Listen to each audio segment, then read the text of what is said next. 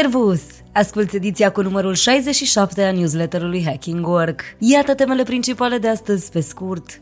Salariile în România devin mai transparente, iar munca mai puțin remote. Câte ore muncește pe bune un ITist? Marea demisioneală devine marea ședere la căldurică. Învățământul de la stat se mută la privat. Boala șefului modern, un rigor mortis preventiv. Cătușele de aur, brățarea angajaților care nu vor să piardă beneficii. Eu sunt Ioana Sabo, iar tu asculti ediția 67 a Hacking Work News. Să-ți fie de folos!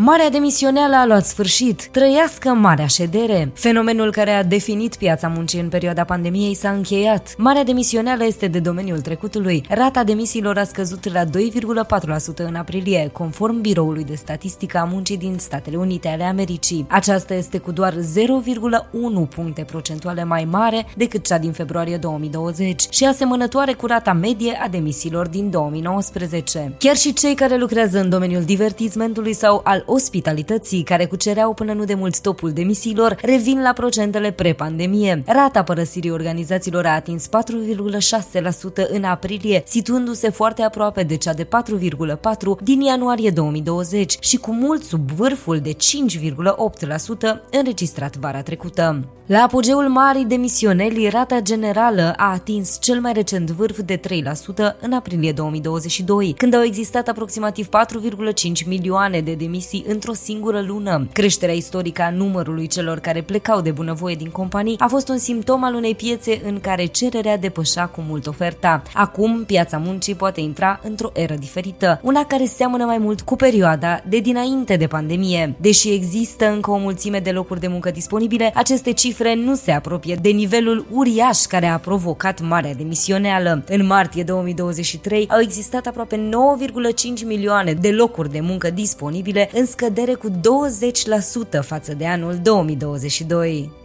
Oferta verii, 20.000 de joburi în turism. Odată cu începerea sezonului cald, crește și numărul locurilor de muncă disponibile în turism, iar angajatorii din acest sector urcă pe locul al patrulea în clasamentul la nivel național, după cei din industria alimentară, care ocupă locul al treilea, din servicii, locul al doilea și retail, care ocupă prima poziție. Conform unor analize ale celor de la eJobs, în piața muncii din România se observă și alte tendințe importante, cum ar fi scăderea numărului de joburi remote și a celor celor disponibile în străinătate în primele șase luni ale acestui an față de aceeași perioadă din 2022. De asemenea, a crescut numărul de joburi care au salariul afișat în anunțurile de angajare. Dacă în primul semestru al anului trecut sub 30% din joburile postate aveau salariul publicat în anunțul de angajare, procentul a urcat la aproape 40% anul acesta.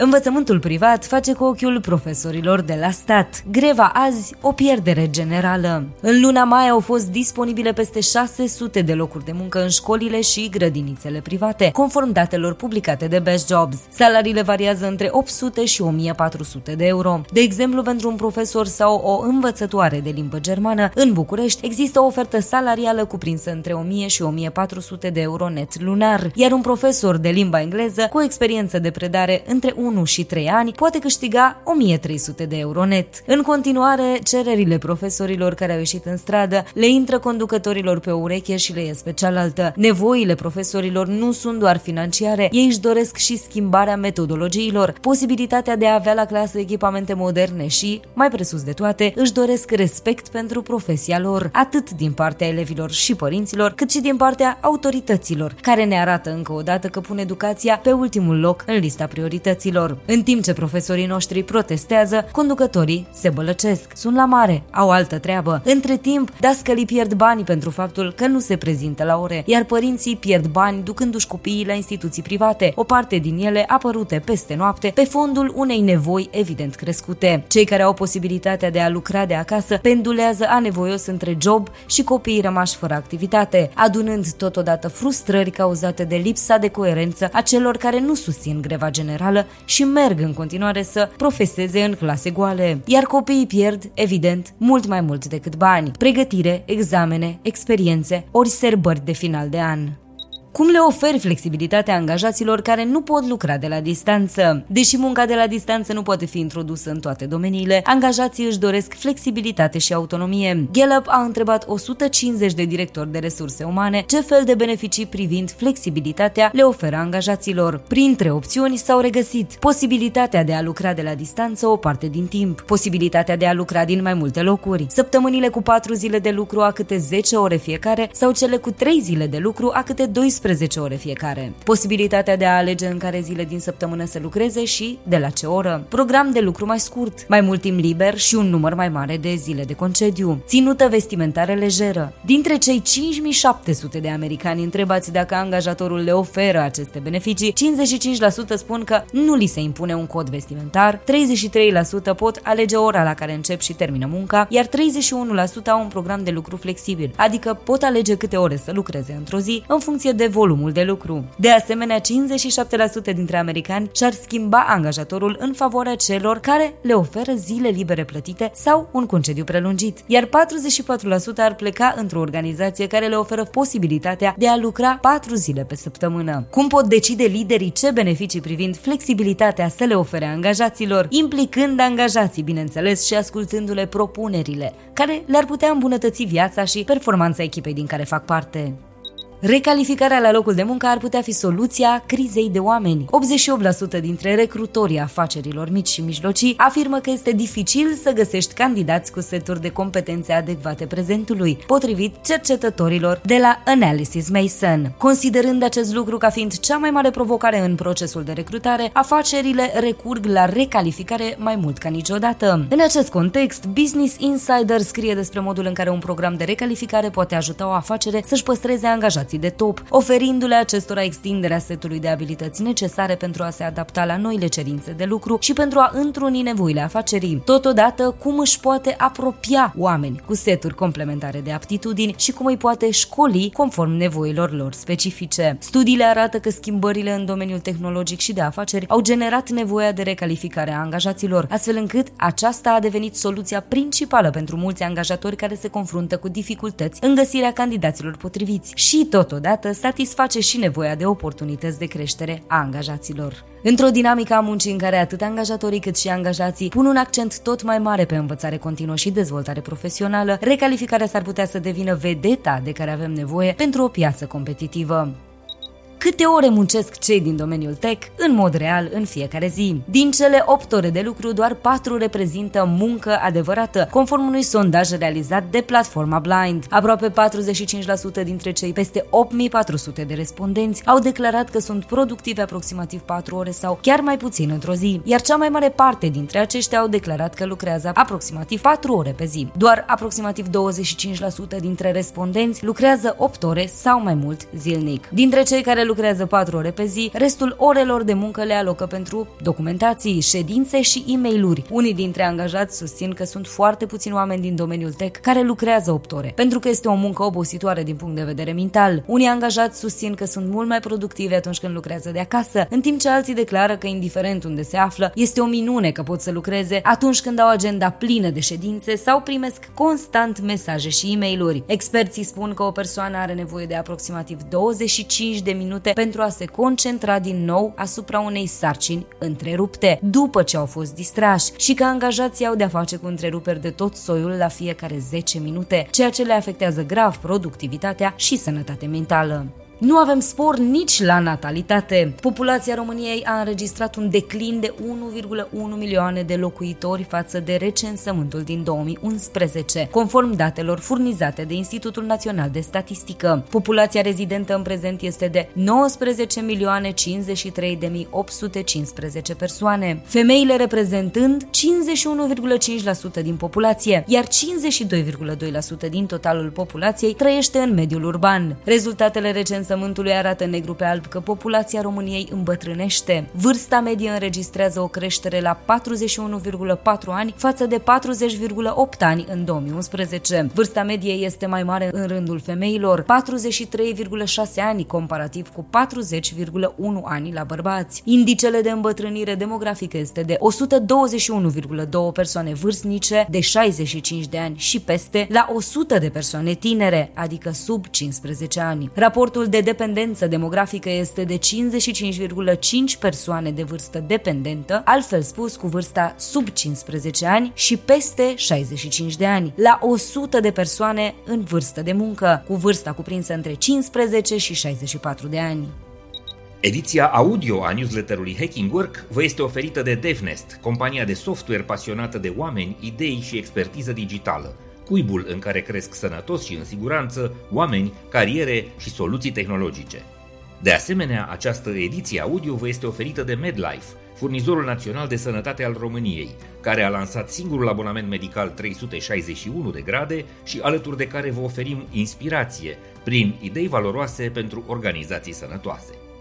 Cerc virtuos versus cerc vicios la locul de muncă. Unele organizații din domeniul sănătății din Statele Unite au reușit să abordeze eficient criza de implicare și de loialitate a angajaților, ce planează asupra multor domenii la nivel mondial. Și toți am putea învăța ceva din asta. O cercetare efectuată de Press Ganey, cu implicarea a peste 1,6 milioane de angajați din organizațiile de sănătate din Statele Unite, citată de Harvard Business Review, a evidențiat modul în care organizațiile de succes din domeniul sănătății abordează aceste probleme și discrepanța enormă care s-a creat între acestea și cele care și-au păstrat un mod clasic de abordare în dinamica relației conducere-angajat. Concluziile sunt logice. Acolo unde oamenii se simt respectați, ascultați și importanți, lucrurile merg bine. Punctual, din concluziile acestei noi cercetări, învățăm că cele trei elemente cheie care fac diferența între succes și eșec când vine vorba de angajați sunt 1. Gradul de implicare a acestora în toate etapele relevante pentru munca lor. 2. 2. Alinierea, pentru care sentimentul de a fi respectat, ascultat și implicat în luarea deciziilor este crucial. 3. Reziliența. La nivel mondial există un trend pozitiv în reziliență, o îmbunătățire notabilă în găsirea sensului în munca desfășurată și în capacitatea de a se recupera în afara muncii. Asta indică faptul că organizațiile din domeniul sănătății oferă o susținere mai bună sau că angajații învață la rândul lor mecanisme eficiente de adaptare. Bun, dar ce ar trebui să facă organizațiile pentru a crea un cer cerc virtuos în locul unuia vicios.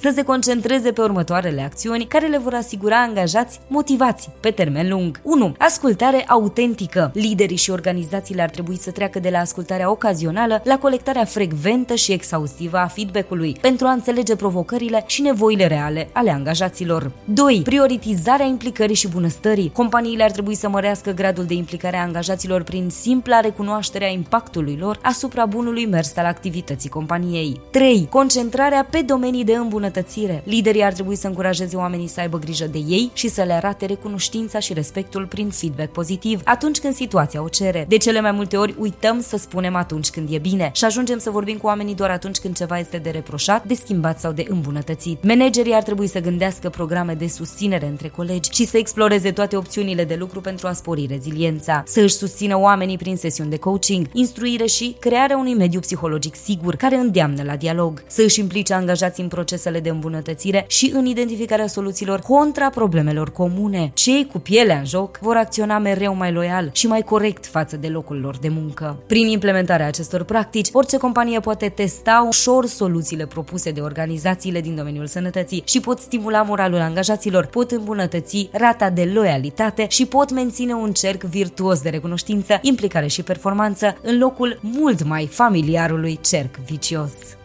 Cătușele de aur. Beneficiile îi țin pe angajați legați în joburi cu Olivie. Fenomenul cătușelor de aur este cel în care angajații, prinși în joburi foarte bine plătite, nu se pot decide să facă o schimbare chiar dacă simt că nu e chiar ceea ce ar merita. Astfel, mulți decid să rămână pentru că nu pot renunța la o facilitate sau la un beneficiu anume, în detrimentul faptului că jobul nu li se potrivește. În literatura academică, acest comportament se numește angajament de continuare, continuous commitment, și descrie situația în care o persoană simte că va pierde mult mai mult dacă va pleca decât dacă va rămâne. Iată ce spune Denise Rousseau, profesor la Tepper School of Business. Citez, aceștia rămân pentru că au ceva ce nu vor să piardă, cum ar fi colegi grozavi sau oportunități de învățare. Dar dacă rămâi într-un loc de muncă din motive pur extrinseci, vei avea parte doar de mai mult stres. Am încheiat citatul. Mulți dintre cei care lucrează remote sunt nefericiți și ar schimba angajatorul, dar nu o fac de teamă să nu piardă acea flexibilitate. Cercetările studiile efectuate de ZipRecruiter arată că ponderea locurilor de muncă remote disponibile s-a stabilizat sau a scăzut în majoritatea industriilor în ultimele luni, dar numărul candidaților care își doresc asta a rămas în continuare ridicat.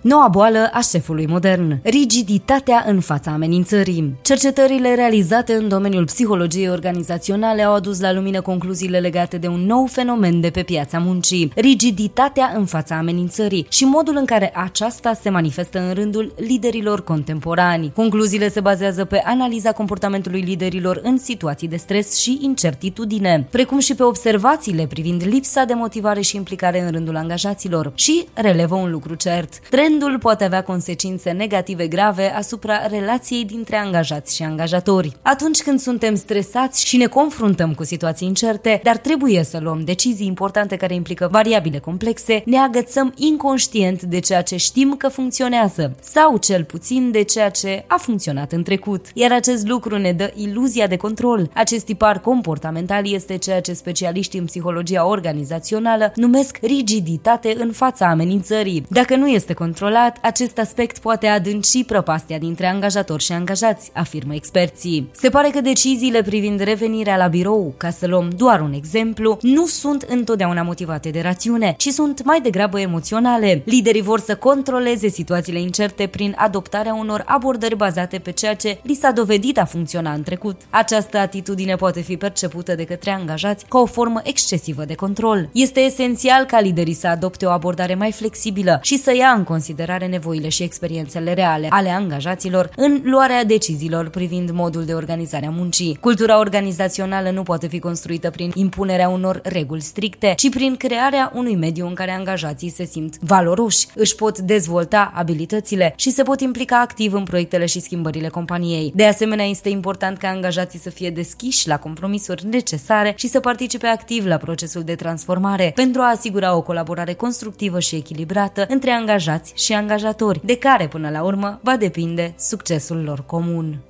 Cifra 3 nu e cu noroc pentru angajații Goldman Sachs. Compania se pregătește pentru a treia rundă de disponibilizări. Aproximativ 250 de oameni vor fi disponibilizați în următoarele săptămâni, printre cei vizați fiind incluși manageri și asociați. Morgan Stanley a anunțat aproximativ 3000 de disponibilizări în această lună, iar cei de la JP Morgan Chase au tăiat aproximativ 500 de locuri de muncă.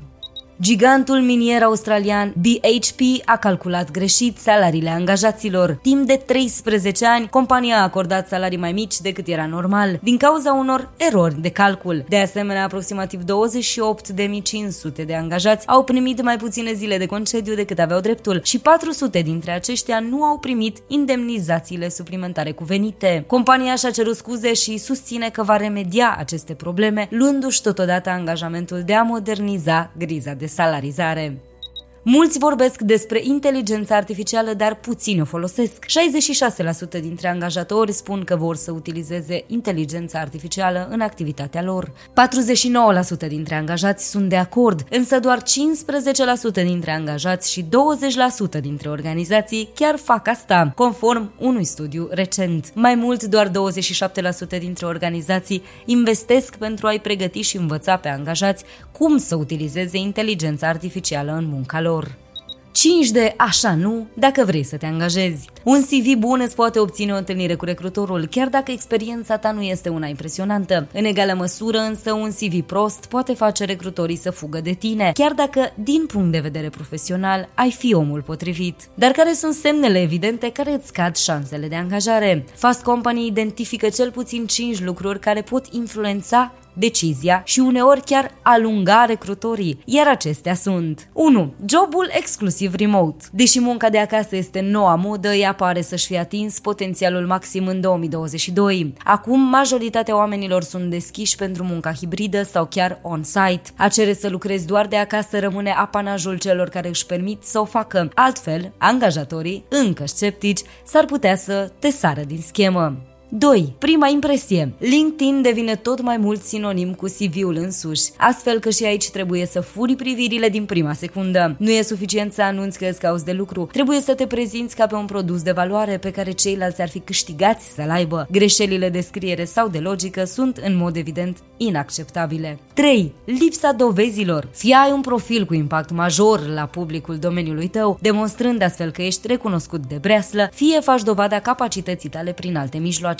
Aici intră toate probele fizice, atât diplomele care arată pregătirea formală, cât și abilitățile demonstrabile prin prezentarea portofoliului. Degeaba știi tu ce știi dacă nu-i convingi și pe restul de asta. 4. Modul incognito. Nu oricine își permite să afișeze tagul Open to Work, pentru că ar fi evident că își caută de lucru. Însă lipsa de interes nu va fi niciodată un magnet pentru angajatori. Îl poți manifesta mai subtil, urmărind paginile companiilor care îți stârnesc interesul sau apreciindu-le postările. Iar LinkedIn a pus la dispoziția angajaților noi forme de a se arăta interesați. Pot intra pe pagina companiei și marca disponibilitatea de a lucra cu ei pe viitor. 5. Lipsa de acuratețe a datelor. Profilul de LinkedIn și CV-ul nu pot să aibă diferențe majore între ele. Spre exemplu, nu poți fi angajat pe LinkedIn și șomer în CV, pentru că recrutorii își vor da seama de asta imediat. Ăsta poate fi un semn că tratezi cu neseriozitate unul dintre ele. De aceea, asigură-te că toate informațiile relevante sunt prezente atât în CV cât și pe LinkedIn. Procesul angajării este unul extrem de dinamic în prezent. Regulile se schimbă subtil de la un an la altul și nivelul de interes pe care angajatul trebuie să-l manifeste crește constant. Așteptările sunt tot mai mari într-o lume în care opțiunile sunt tot mai variate. Nu rămâne în urmă, mai ales dacă știi că ai ceva valoros de oferit.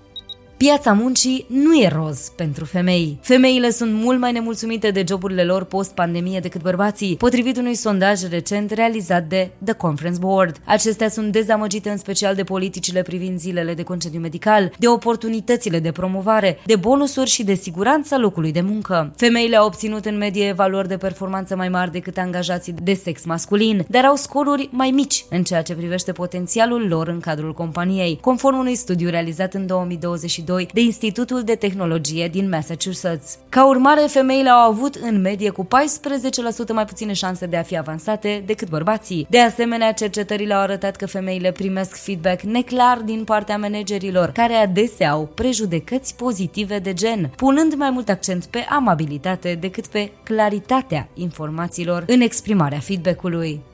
Pet Friendly vine la pachet cu loialitate și recomandări. Aproape 90% dintre angajații care lucrează în locuri Pet Friendly sunt implicați realmente în munca lor și, mai mult, sunt dispuși și să își recomande angajatorul altora, după cum aflăm din ediția 253 a newsletterului Civilization scris de Victor Capra. La polul opus, mai puțin de 65% dintre angajații din organizațiile care nu sunt prietenoase cu animalele de companie au făcut aceleași afirmații, potrivit unui sondaj recent. Totuși, este important ca organizația organizațiile să aibă în vedere faptul că nu toți angajații își doresc animale de companie la job, din diverse motive, și să le respecte dorința. Companiile pot crea spații speciale în care cei care au animale de companie să se întâlnească în mod regulat, cu sau fără animalele lor, pentru a crea, pe lângă mediul inclusiv, și premisele unei conexiuni reale suplimentare între angajați.